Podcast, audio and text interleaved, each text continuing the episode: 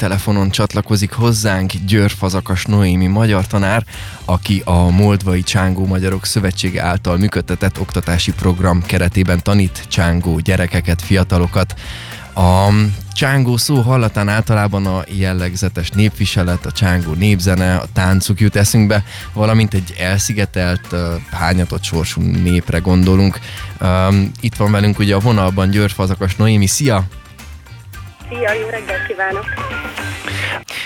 Te ugye Marosvásárhelyi lányként meghoztál egy igen komoly döntést, hátrahagytál családot, barátokat, és jelenleg több száz kilométerre az otthonottól Moldva területén élsz és dolgozol. Mikor fogalmazódott meg benned az ötlet, hogy moldvai csángó gyerekekkel foglalkozz? Így van, városi lányként születtem, és ott is éltem.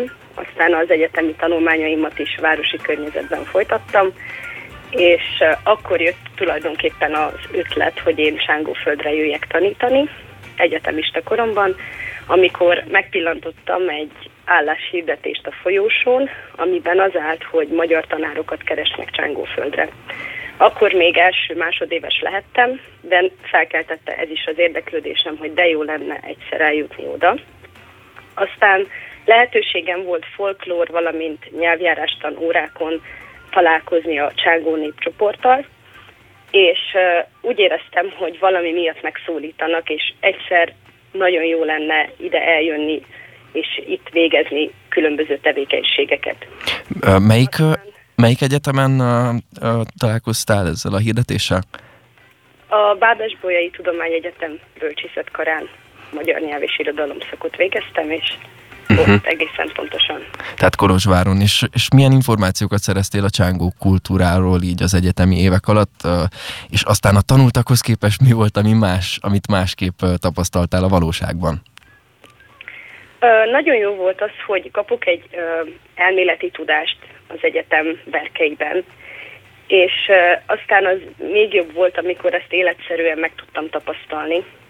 Viszont azt nagyon sajnáltam, hogy az egyetemi tanulmányok alatt nem került sor arra, hogy Csángóföldre eljöhessünk az egyetemi oktatóinkkal, de nagyon jó érzés az, amikor a nyelvjárást vagy különböző arhaikus szófordulatokat a hétköznapokban meghallhatok, uh-huh. és azt érzem, hogy ezeknek az embereknek ez még valóban a természetes szókincséhez tartozik, és ők tényleg így kommunikálnak.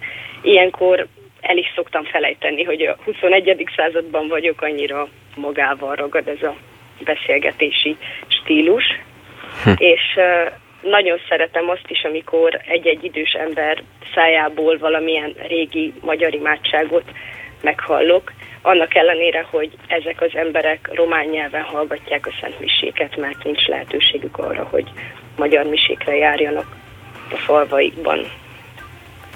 És tehát akkor ott voltunk Kolozsváron, az egyetemen, megláttad a hirdetést, és akkor konkrétan mi volt az első lépés ahhoz, hogy, hogy te eljuss oda is, és oda költöz, és ott taníts?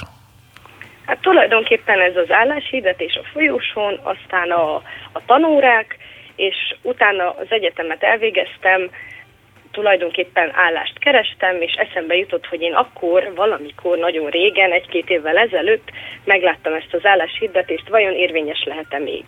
És megkerestem az interneten, szerencsére megtaláltam, és uh, írtam is rögtön az ott szereplő kapcsolattartóknak, és szerencsémre éppen uh, pedagógusokat kerestek abban a periódusban is, és akkor az, aztán jelentkeztem, és azóta itt vagyok, most már negyedik éve.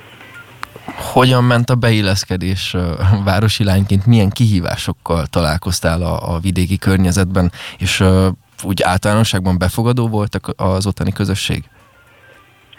Elmondható ugye a csángókról az, hogy kezdetben eléggé zárkozottnak tűnhetnek, és távolságtartónak. Ez részben abból fakad, hogy a magyar nyelv egyik legrégebbi változatát beszélik, és éppen ezért úgy érzik, hogy nehezen tudnak felzárkózni a köznyelvhez, mert nem ismerik ezt a változatát. Ebből fakadhat ez a visszahúzódottság. de tudtam azt, hogy én vagyok a kívülálló, és így nekem kell nyitnom feléjük. Ezért nagyon gyakran beszélgetésbe tudtam elegyedni velük népdalokról, gyógynövényekről, állattartásról, ételreceptekről, mind-mind olyan témákról, amihez egy hétköznapi vidéki ember is hozzá tud szólni. És engem nagyon érdekeltek ezek a témák, hiszen ö, városi környezetben nem nagyon találkoztam ezekkel. Úgyhogy ez egy felfedező út volt számomra. És ö, egy idő után észre sem vevődött már az, hogy városi vagyok, aztán a nyelvjárást is sikerült valamennyire elsajátítanom, és volt már olyan eset is, hogy azt hitték, hogy csángó származású vagyok valamelyik környékbeli faluból, úgyhogy mondhatom, nem volt nehezemre a beilleszkedés, tudtam teljesen adaptálódni a helyzetekhez. Ja, tehát megtaláltad a közös hangot a, az ottani emberekkel. Mm, mesélni egy picit arról, hogy mit jelent magyart tanítani az ottani közösségekben. Egyáltalán idegen nyelvként kell tanítani? Ugye ez az oktatási program Magyarország kormányának támogatásával működik, és ők biztosítanak minden anyagi, illetve materiális feltételt ahhoz, hogy a tanítás folyamata gördülékenyen működjön. A gyermekek román tannyelvű iskolákba járnak, de van lehetőségük arra, hogy hivatalos keretek között is tanulják a magyart, a szülők által letett kérvény ellenében, választható tantárgyként. De ezek mellett működnek a falvakban magyar házak, amelyek délutáni iskolaként funkcionálnak. Itt adott esetben házi feladatokat is oldunk, illetve játékos magyar tevékenységekre kerül sor. Itt tanítok én is és általában iskola után érkeznek ezek a gyerekek, ők kapnak melegebédet minden helyszínen, aztán utána kezdődik a magyar foglalkozás, a legkisebbek azok az óvodások, előkészítősök, nyilván ők nagyon játékos formában, gyermekjátékok mentén találkoznak először a magyar nyelvvel, aztán az 1-4 osztály, az 5-8 osztály, itt már az olvasás, írás alapjai, illetve felsőbb osztályban nyilván ennek az elmélyítése kerül a központba, és a középiskolás generációt is megszólítja némely helyszín, ilyen a miénk is. Itt uh, zajlanak már egészen komoly beszélgetések is ezzel a korosztályon. A mi falunk, ahol én tanítok, név szerint külső rekecsén, nyelvállapot szempontjából szerencsésnek mondható, mivel zsákfalu elhelyezkedésileg, és a nyelvállapota ebből fakadóan igencsak jó, hiszen kisebb mértékben érik a külső ingerek, ezért a felnőtt korosztály az még folyékonyan beszéli a csángó nyelvjárást, a Bákó melletti falvakban ez kevésbé jellemző, hiszen minél közelebb van a másik nép, annál inkább jellemző az, hogy beépülnek a román szavak a mindennapjaikba de szerencsére nekünk, mondhatni szerencsére ez nem következett be. És az oktatás folyamata az alapvetően a magyar, mint idegen nyelv módszertanára épül, de azért mégiscsak egy sajátos helyzet, hiszen párhuzamosan tanulják a gyerekek a saját nyelvjárásukat és a köznyelvet is. Hm. És valójában magyar nyelvet tanítjátok, vagy inkább a, a picit az a cél, hogy találkozzanak a magyar kultúrával, vagy egy pici magyar öntudatra neveljétek őket. Mi a pontosan a célja ennek a programnak ilyen, ilyen szempontból? Tulajdonképpen mindkettő, az egyik indirekt és a direkt módon, hiszen a magyar nyelv által a magyar öntudatra való nevelés is megalapozódik, illetve a magyar kultúra, és kezdetben ugye az elmondható, hogy a kisebb gyerekek azok csak énekekre vagy mondókákra, élményekre, emlékekre tudnak emlékezni, visszaidézni, és aztán később, amikor felnőtt korában már elgondolkodik azokon, hogy ő milyen falvakban szület, milyen faluban született, miért tanulhatta gyermekkorában a magyar énekeket, miért beszéltek az ősei magyarul, vagy mi köze van a magyar nyelvhez, akkor valószínűleg utólag már megérti sokkal inkább ezt a folyamatot, és hogyha ezeket a kérdéseket megfogalmazza önmagának, akkor már az egyik célunkat úgy hiszem, hogy el is értük. Közben itt ketten ülünk a stúdióba, szia! Én itt hallgatom nagy ö, csodálattal a, a beszélgetést, és igazából az a kérdésem, hogy, ö, hogy mindennapos tevékenységek ezek? Mert akkor ez azt jelenti, hogy ezek a gyerekek az iskola után minden nap még, még egy ideig lefoglaltak. Pontosan, igen, mindennapi tevékenységek, igen. Három-négy óra körülbelül iskola uh-huh. után. Úgyhogy viszonylag hosszú a programjuk. Igen. És milyen kihívásokkal uh, szembesültél eddig, mit, milyen kihívásokat rejteget ez a munka számodra? Um, azt gondolom, hogy ez egy nem túl szokványos hivatás, inkább mint munka, de a tanítás mellett elég sok közösségi programot is szervezünk, például táncházakat, szociális tevékenységeket, folklórrendezvényt, nyári gyermektábort, és mindig nagyon fontos cél az, hogy ezeknek a programoknak a lebonyolítása az gördülékenyen megvalósuljon, és igyekszünk is arra, hogy a felnőtt korosztályt is megszólítsuk, és mindenkinek tudjunk adni valamilyen többletet. Például az idősek újraélhetik a gyermekkori emlékeket, hogy most nemrég volt tojásírás, amiket gyermekkorukban mondjuk a nagyszüleikkel csináltak utoljára, mert ezek elhomályosulni látszanak, de azáltal, hogy a mindennapokba beépítjük őket, újraélik a hagyományaikat, és ez igencsak jó dolog.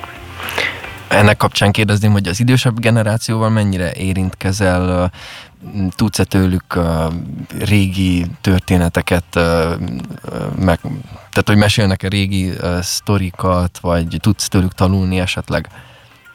Igen, nagyon szeretem az időseket, egész életemben kötöttem hozzájuk, de itt is egészen különös kapcsolódási pont van az idősek felé a részemről. Próbálom is őket látogatni, amennyire az időm engedi, és segíteni nekik apró házkörüli feladatokban.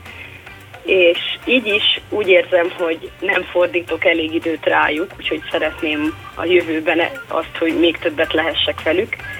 És úgy érzem, hogy ők a az utolsó mohikánok olyan szempontból, hogy az őseik nyelvét valódi tisztasággal beszélik, és próbálom is ilyen fénykép, fényképezőgépszerűen megragadni ezeket a pillanatokat, hogy személyessé tenni, magamévá tenni.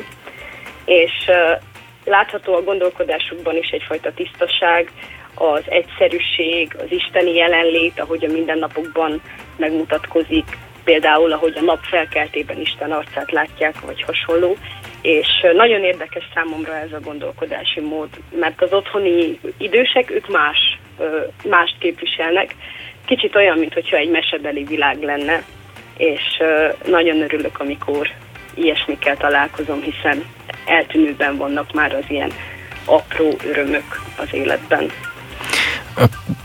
Konkrétan tudna mondani néhány példát, hogy milyen uh, tevékenységeket uh, mutattak neked, vagy uh, akár háztartási, vagy főzés terén? Persze. Volt olyan is, hogy közösen főztünk csángó receptet.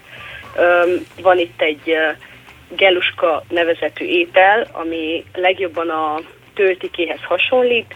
Ugye káposzta vagy szőlő levélbe csavarnak rizses darált húst, de nagyon sok zöldséget is raknak bele, és nagyon érdekes az, hogy mennyire változatos módon készül. Sokszor családról családról változik, változik egy-egy recept, és volt már ilyen élményem is, hogy közösen készítettünk ételt, vagy sütöttünk kalácsot, volt olyan, hogy a népviseleteit vagy a régi szőtteseit megmutatta egy-egy idősebb asszony, amit a nagyszülők szőttek, és az az érdekes, hogy itt még fennmaradt az, hogy akár a dédszülőknek vagy ükszülőknek is a viseletét elő tudják venni, amit otthoni környezetben sajnos nem igen tapasztalok. És rá szoktam csodálkozni azért a 200 éves darabokra, hogy milyen makulátlanul ülnek a szekrényben, és kifejezetten ünneplőként használják. Aztán ezek tovább öröklődnek. Nyilván az már nézőpont kérdése, hogy a jövő generációja mennyire tud erre vigyázni. De ehhez hasonló tevékenységeket végeztem. Szövésnek voltam a szemtanúja, én még nem próbálkoztam vele, de remélem, hogy rövidesen ez is sikerülni fog. Hogyan viszonyulnak a, az idősek a tegyük fel, nem tudom, Magyarországról vagy Erdélyből, hogyha valaki oda látogat és, és szeretne, szeretné lefotózni a, a házukat, vagy esetleg hangfelvételt készíteni, ehhez ők tartózkodnak ettől, vagy közvetlenek ilyen téren? Erről mit tudnál mesélni? Inkább tartózkodóak, hiszen a múltban elég sokszor megfélemlítés érte őket a hatalom részéről, és az idősekben meg is maradt ez jócskán. Viszont vannak olyan nyitottabb idősek, akik mondjuk már jártak Magyarországon, lehet tőlük engedélyt kérni, és akkor esetleg, hogyha beleegyezett, akkor felvételeket is enged készíteni, de általában azon szoktak csodálkozni, hogy hogy lehet egy Magyarországinak kuriózum az, hogy ő elfáradva érkezik a mezőről, és a Magyarországi gyorsan a fényképezőgépét előkapja, és lefényképezi úgy, hogy ő mocskosan ül a szekérben, és próbálja az arcát takargatni, hogy nehogy valahová kikerüljenek ezek a fotók, és éppen az az érdekes, hogy, hogy a magyarországiak azért jönnek ide, hogy ezeket láthassák. És akkor mi vagyunk a közvetítők a két fél között, akik elmagyarázzuk, hogy hát ezek az emberek nem nézik le őket amiatt, hogy mondjuk elfáradtan érkeznek a mezei munkáról, hanem sokkal inkább tisztelettel tekintenek feléjük. Úgyhogy volt már olyan, hogy Csángó asszony hozzátartozója Budapesten egy kiállításon meglátta a nagymamáját, nagynényét, egy kiállított panón, úgyhogy voltak ilyen esetek, amiket hallottam. Milyen a viszonya az idősek és a fiatalok között? Viszonylag uh, nagy a távolság az idős és a fiatal korosztály között, hiszen a, az idősek ebben a mesebeli világban élnek, és a gyerekek, ők már mondhatni a 21. századnak a gyermekei, hiszen próbálnak felzárkózni, meg akaratuk ellenére érintkeznek a technikával, a modern világ adta lehetőségekkel, és elég nagy a távolság ebből fakadóan az idősek, illetve a mai gyermekek között. Sokszor nem értik az idősek azt, hogy uh, miről is szól a mobiltelefon kezelése, vagy hogyan is zajlanak ezek a folyamatok, míg a gyermekek teljesen napi renden vannak a különböző alkalmazásokkal, ugyanúgy, mint az otthoniak, de azért van egy-egy idősebb, vagy mondhatni közép korosztályhoz tartozó, aki igyekszik okos telefont vásárolni, tartani a kapcsolatot a külföldön élő hozzátartozókkal, hiszen sokan elmennek ugye a jobb munka reményében külföldre, csak úgy, mint otthon. És ők igyekeznek azért a mindennapjaikba beépíteni a telefonhasználatot, viszont a nagyon idős korosztály és a gyermekek között elég nagy a távolság ilyen szempontból, meg teljesen más értékrendet is képviselnek, mondhatni más világba születtek bele. Hmm, hát nagyon komoly, és, és Uh, igazából meg szeretném köszönni, hogy uh, mindezt megosztottad, és egy, talán egy icipicit uh, közelebb kerültünk, és egy picit uh, már többet uh, tudunk, és jobban értjük, hogy miről is uh, van szó valójában, hogyha a csángókról uh, hallunk, vagy beszélünk. Uh, az utolsó záró kérdésem pedig az lenne, hogy uh, te most már pontosan hány éve is vagy ott, és, és tudtál-e barátokat szerezni ott? Van-e egyáltalán lehetőségetek szórakozásra? Hogyan telnek ott a mindennapjaitok? Negyedik éve vagyok most már itt, és van jó pár kolléga, akikkel az idők folyamán sikerült szorosabb viszonyt ápolni. Szívesen találkozom velük a szabadidőmben is, mind a mellett, hogy szakmai képzéseken részt veszünk közösen. Ilyenkor általában vidéki programokat szervezünk, sétálunk a szabadban, túrázunk vagy sütkérezünk, de azért akad egy-egy hétvége, amikor elmegyünk kirándulni is, és ezáltal jobban megismerjük egymást. Nekem még van itt egy ráadás kérdésem. Hogy érzed, hogy neked ez a szakmai utadban egy, egy állomás, vagy akár el tudnád-e képzelni ott az életedet?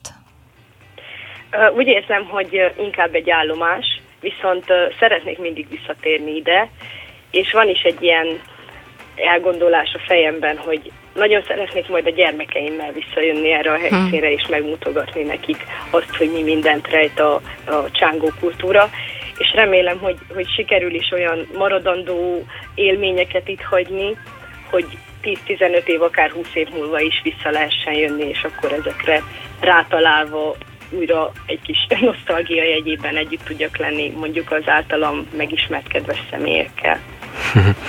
Köszönjük szépen, Noémi, nagyon jó volt hallani ezeket a történeteket, amiket elmeséltél. Kitartást kívánunk neked, és, és, és jó munkát, és kívánjuk a legjobbakat a, a hivatásod kapcsán. És Én... nagyon szeretnénk még beszámolót hallani erről, úgyhogy még várunk szeretettel hozzánk. Pontosan. Köszönöm. Ha hazajössz, akár gyere is be hozzánk a stúdióba. Igen. Jó, rendben van. Én pedig üzenem az otthoniaknak, hogy merészkedjenek az ezer éves határon túra is élni, is élnek magyarok, és ez sokaknak a fejében nincs meg, úgyhogy örülök, hogy ilyen keretek között tudunk erről beszélni. Ez szép végszó. Nagyon köszönjük, hogy itt voltál velünk ma. Én is köszönöm szépen. Szép napot nektek!